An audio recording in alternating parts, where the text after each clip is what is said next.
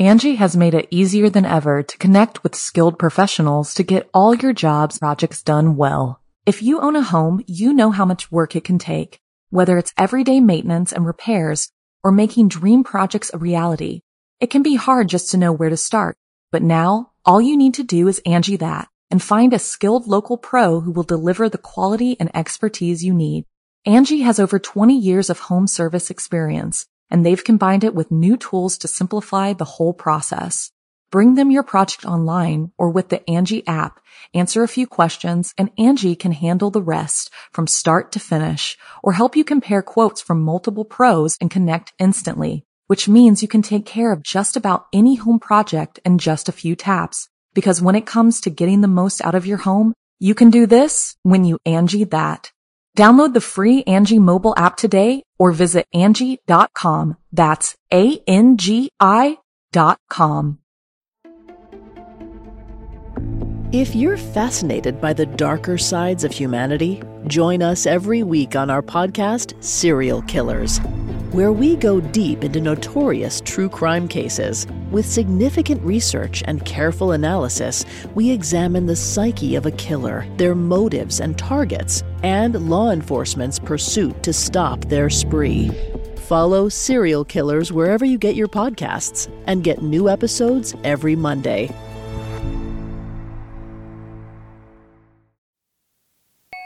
Hello, my dark darlings. I'm Markia, and this is the Something Scary podcast. To our veteran listeners and those just voyaging into the dark with us for the first time, welcome. It's finally October, and as you all know, this is our favorite month of the year. To help us celebrate, we've invited some of our scary friends to join us on the podcast. Today, Monica Suriaki from Snarled's Scaredy Chat podcast will share a story with us later in the episode. Hope you enjoy. Satan, Beelzebub, El Diablo. The devil has many names, but in the present day, we can be so metaphorical with our language. We will call anyone we disagree with the devil. Anything that makes us uncomfortable is like being in hell. But when someone truly crosses the path of evil, they will undeniably be eternally doomed.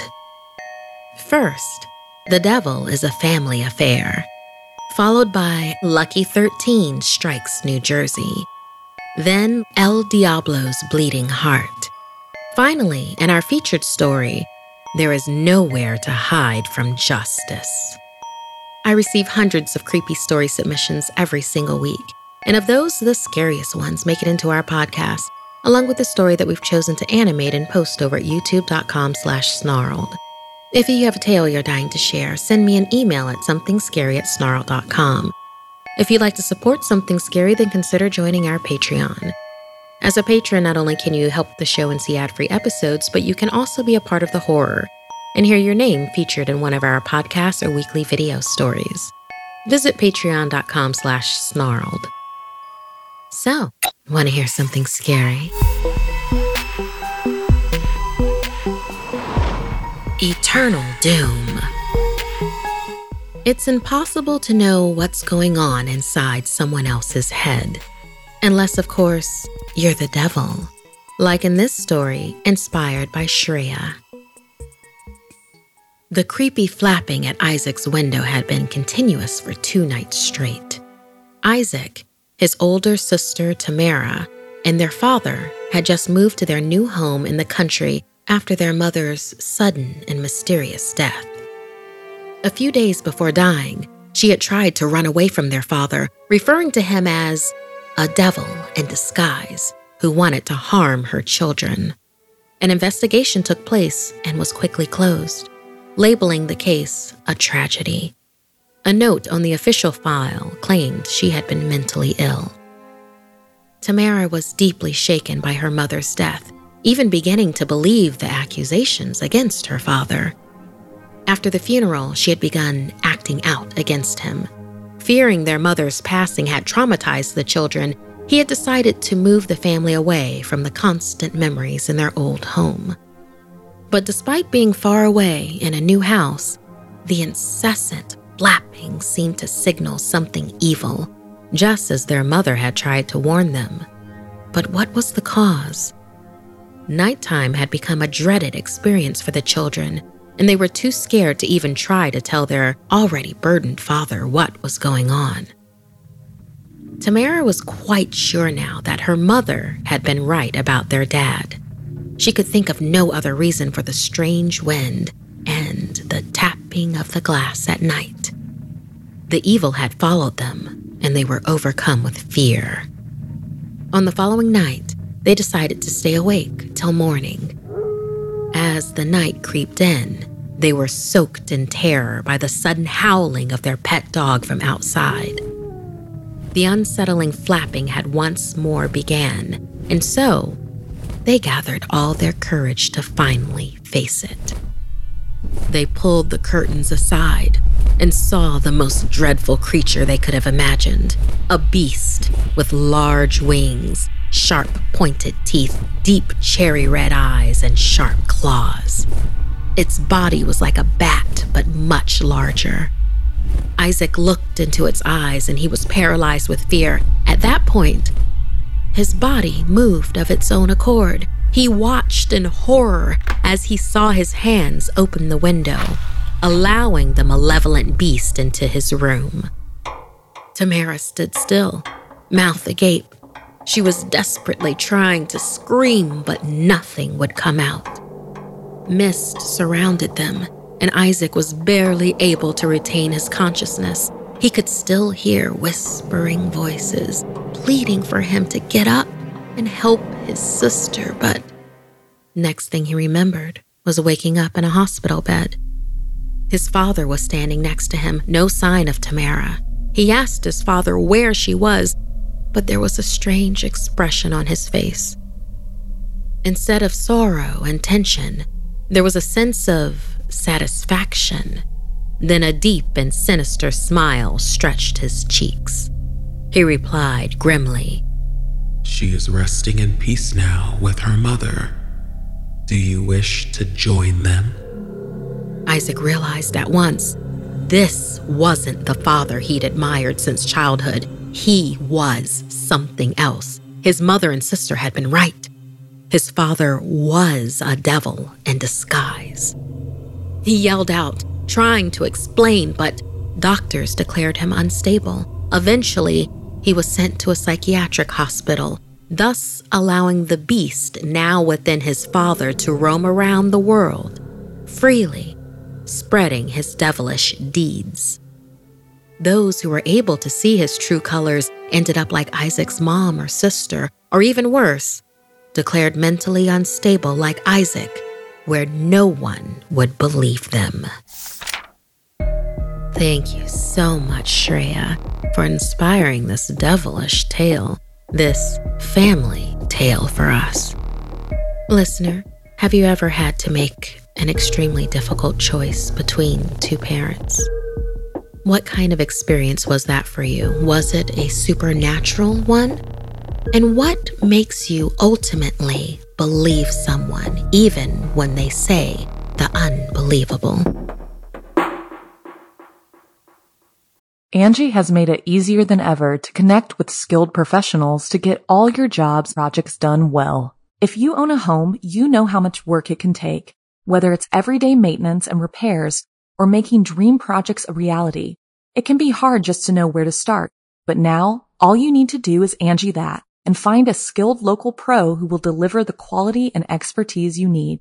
Angi has over 20 years of home service experience, and they've combined it with new tools to simplify the whole process.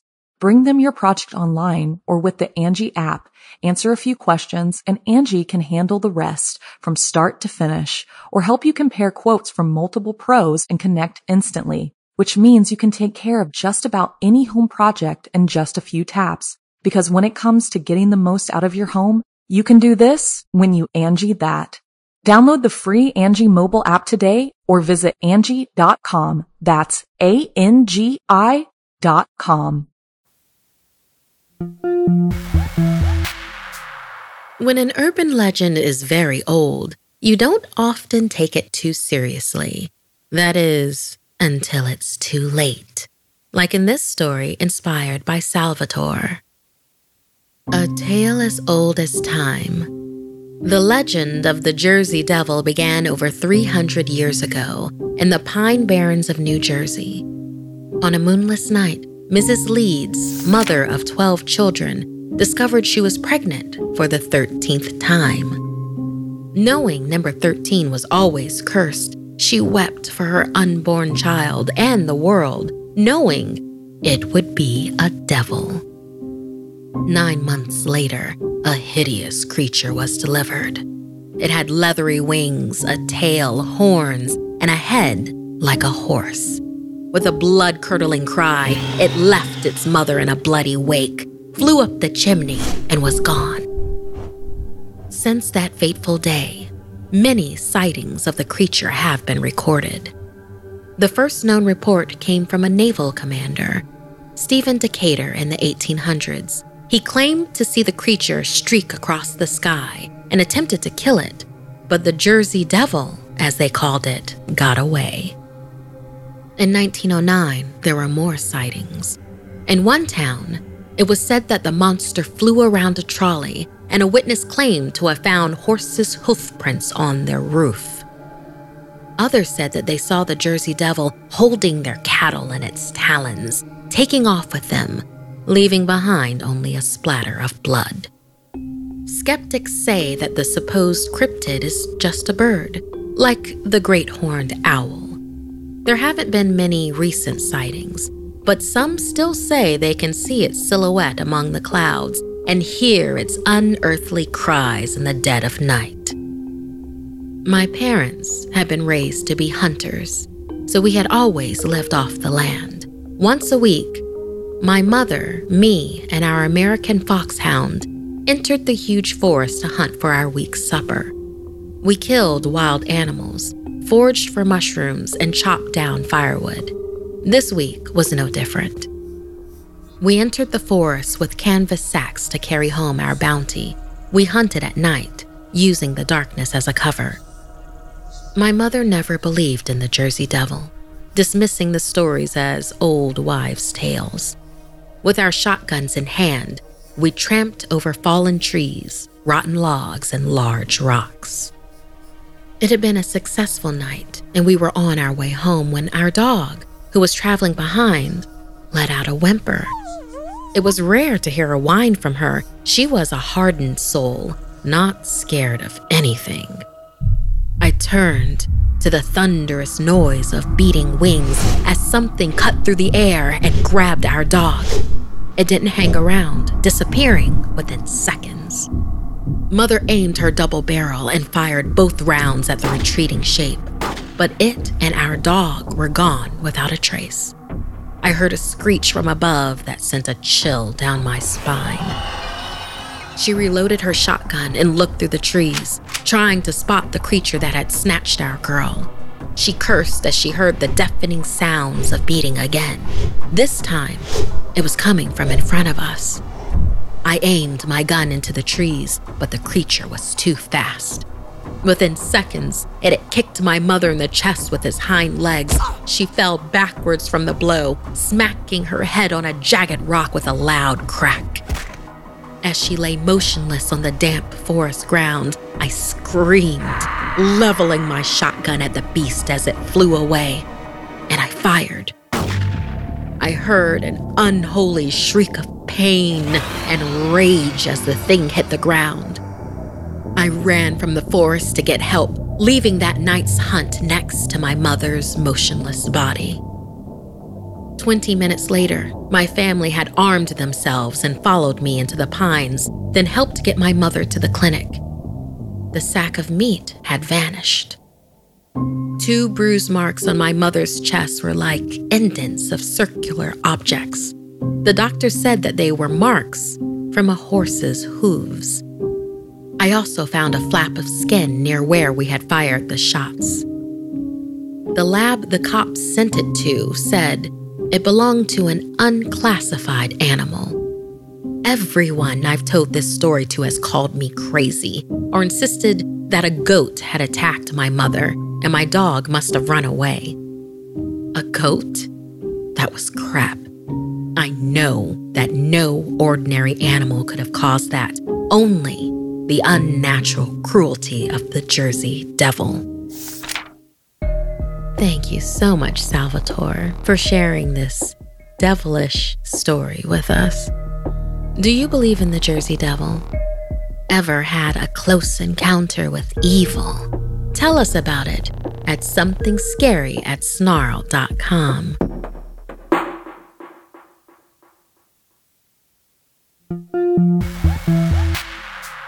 Hey, it's Monica Suriagi here. I host the podcast Scaredy Chat with Caitlin Riley, which is also a snarled podcast. And I am so excited to read a story for something scary to kick off the most haunted month of the year. Sometimes the very thing we want the most, the thing we would kill for, will end up killing us. Like in this story, inspired by Yvonne. Sophia grew up in a very strict and religious household. As a result of her upbringing, she had been denied many life experiences typical of people her age. Now, in her late 20s, the only time she'd ever felt truly alive, the only thrilling memory she held, was from when she was 16 years old. Sophia had been permitted to attend a social with her more responsible, goody two shoes cousin, Maria Anna. But looking back, it wasn't laughing with Maria Anna or taking her first sip of whiskey that she remembered so fondly. It was him, Eduardo.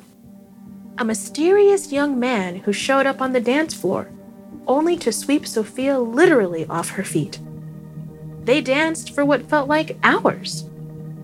She remembered gazing into his green eyes, and every time she would pull away to get a full glimpse of his body, he would pull her in closer. She had never felt such deep passion, and for someone she barely knew.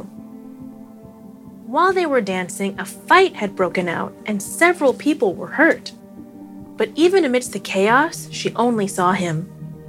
The last thing she remembered, as her cousin was pulling her away, was Eduardo whispering he would find her again someday. Clinging to that memory, Sophia didn't allow herself to get involved romantically with other men. Sitting outside a busy cafe, staring at her solemn reflection in the window, she couldn't help but wonder what happened to him.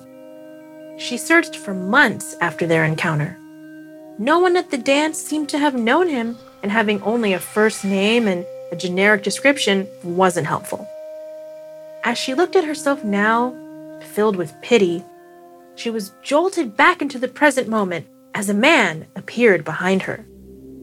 In the window, she saw his reflection. It was Eduardo, his piercing green eyes, his charming smile. Overcome with joy, she took in his presence from head to toe and threw her hands to her mouth in shock. Below his knees were blackened hooves, the sign of the devil.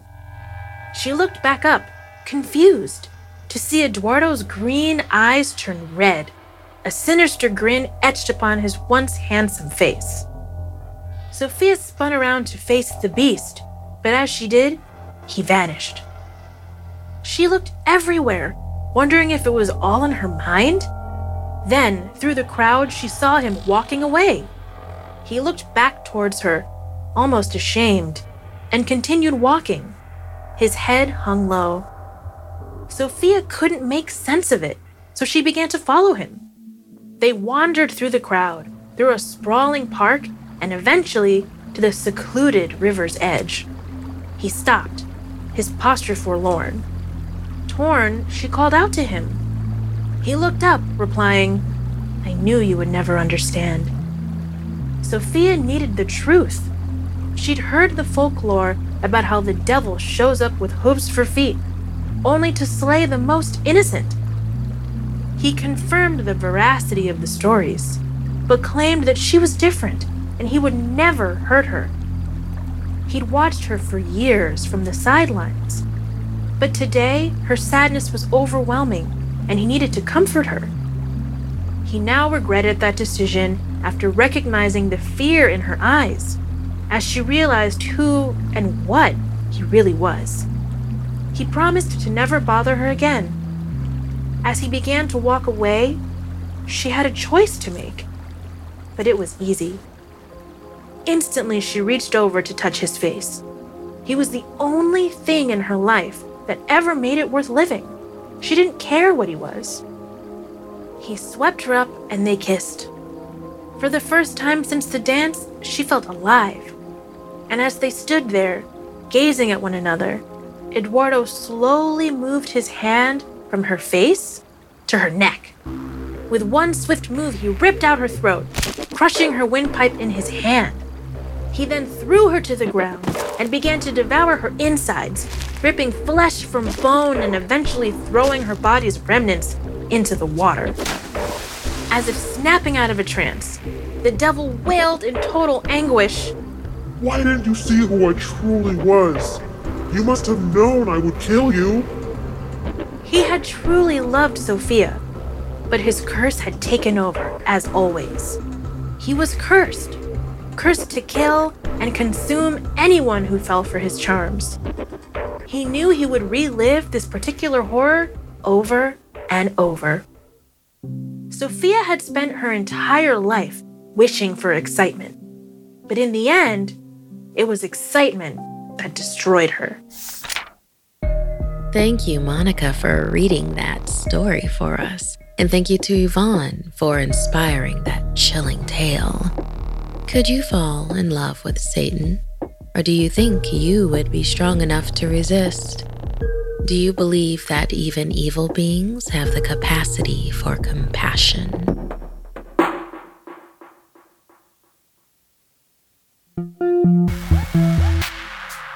Haito was a type of human sacrifice practiced in Japan for decades. Lords would wall up live victims into the pillars and foundations of their buildings to appease the gods. These spirits who would then protect the building from attacks. You never know what structures still hold souls from the past and are happy to take revenge on any wrongdoer. Haru was in town for a conference and staying with his sister Asami. They rarely saw each other and didn't usually get along, but she always tried to make him feel welcome Tonight they were going out to dinner and she was surprised they were able to get a table right away, since it was typically a 30 minute wait. When the waiter arrived, Haru noticed the skin on the man's face had a rough texture, just like stucco. She felt bad for the guy, thinking he must have been through a terrible accident. But Haru, always the bully, mocked the waiter as soon as he left the table. Asami cringed and looked around the restaurant, it was strange that it was just them and another couple. Haru then turned his attention to the couple and couldn't stop laughing at how they were dressed. The man's outfit perfectly matched the leather booth they were seated at, while the woman's dress had a literal brick wall pattern. The woman got up from her seat and walked in their direction. Asami shot her brother a disapproving look. The woman stopped in front of their table and looked over Haru for a moment. She then quickly turned her attention to Asami and smiled. You're a lucky one, the woman said in a creepy voice.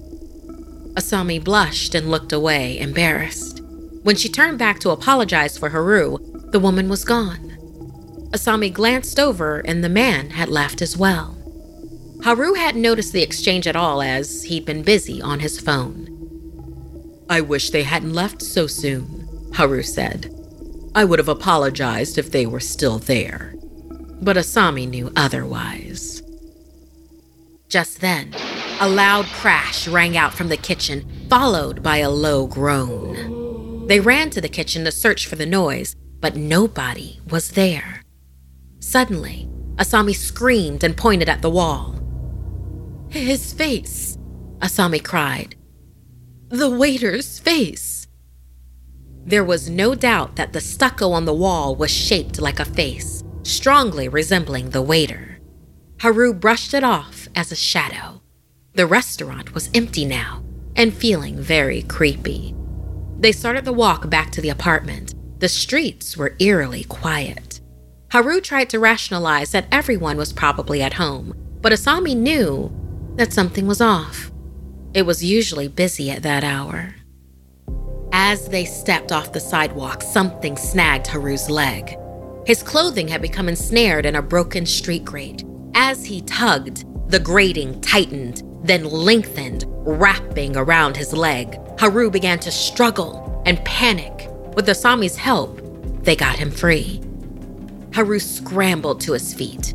It looked like a busted grate, but he had seen that something had grabbed him. They broke into a run, but soon stopped in their tracks. What looked like a man was melting into a tree in front of them, his face twisted in horror. One of the branches was shaped exactly like a human arm. Suddenly, it reached out for Asami. The figure within the tree weakly croaked out for help. What they heard was undeniable, but they barely had time to comprehend when more arms swooped out from all around the figure. The tree, the dirt, the sidewalk. They came from everywhere and grabbed up the man. Pulling him deeper into the tree, horrified, the siblings ran. As they reached the end of the block, a humanoid figure rose from the concrete in front of them, slowly turning its head towards them. It advanced. They turned to go in a different direction, but only got a few steps away when the woman from the restaurant emerged from a brick building. Her skin had now also taken on the same pattern as her dress. Pointing at Asami, she said, Lucky, lucky, lucky. People were rising up from every surface, each one bearing the features of the structure they had risen from. They began to close in. Finally, Haru saw an opening in the crowd. He grabbed his sister and ran through it. Ducking down an alleyway, several arms stretched out from the walls and grabbed them. The ones that had Asami pushed her across to the other side of the alley, while the ones that held Haru pulled him into the structure. Haru reached out for Asami. She tried to help, but the arms reached out and held her back. She noticed something etched into the wall a name Kenzie, Haru's closest childhood friend, a young girl who had mysteriously disappeared several years ago. Why was her name there? Haru, stricken by this long ago name before him again, then began struggling and weeping, repeating the same sentence over and over I'm sorry, Kenzie. I'm sorry. Cold over the proof that her brother had had something to do with Kenzie's disappearance all that time ago, Asami looked at him in complete shock. The surface of the wall began to ooze over Haru's skin, covering it. He screamed in horror and pain until he was completely consumed. Asami began to struggle to free herself, sobbing as she realized what Haru had done. But the arms just let her go and began to slowly sink back into their surfaces. On doing so, they all stared at her and continued whispering in unison. Eventually, he would have killed you too. Lucky, lucky, lucky.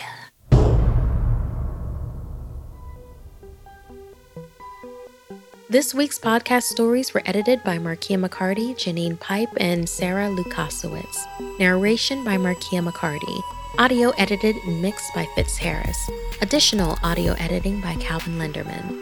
Art and graphics by Mari Carlson. Produced by Hannah Mullen and Markia McCarty. Music by Sapphire Sandalo and Calvin Linderman. If you have a story you'd like to submit, send me an email at somethingscary at snarl.com. Don't forget to watch the video version of Something Scary over at youtube.com slash snarled. And if you'd like to support the show and everything we do at Snarled, join our Patreon at patreon.com slash snarled. Until next time, my dark darlings, sweet dreams.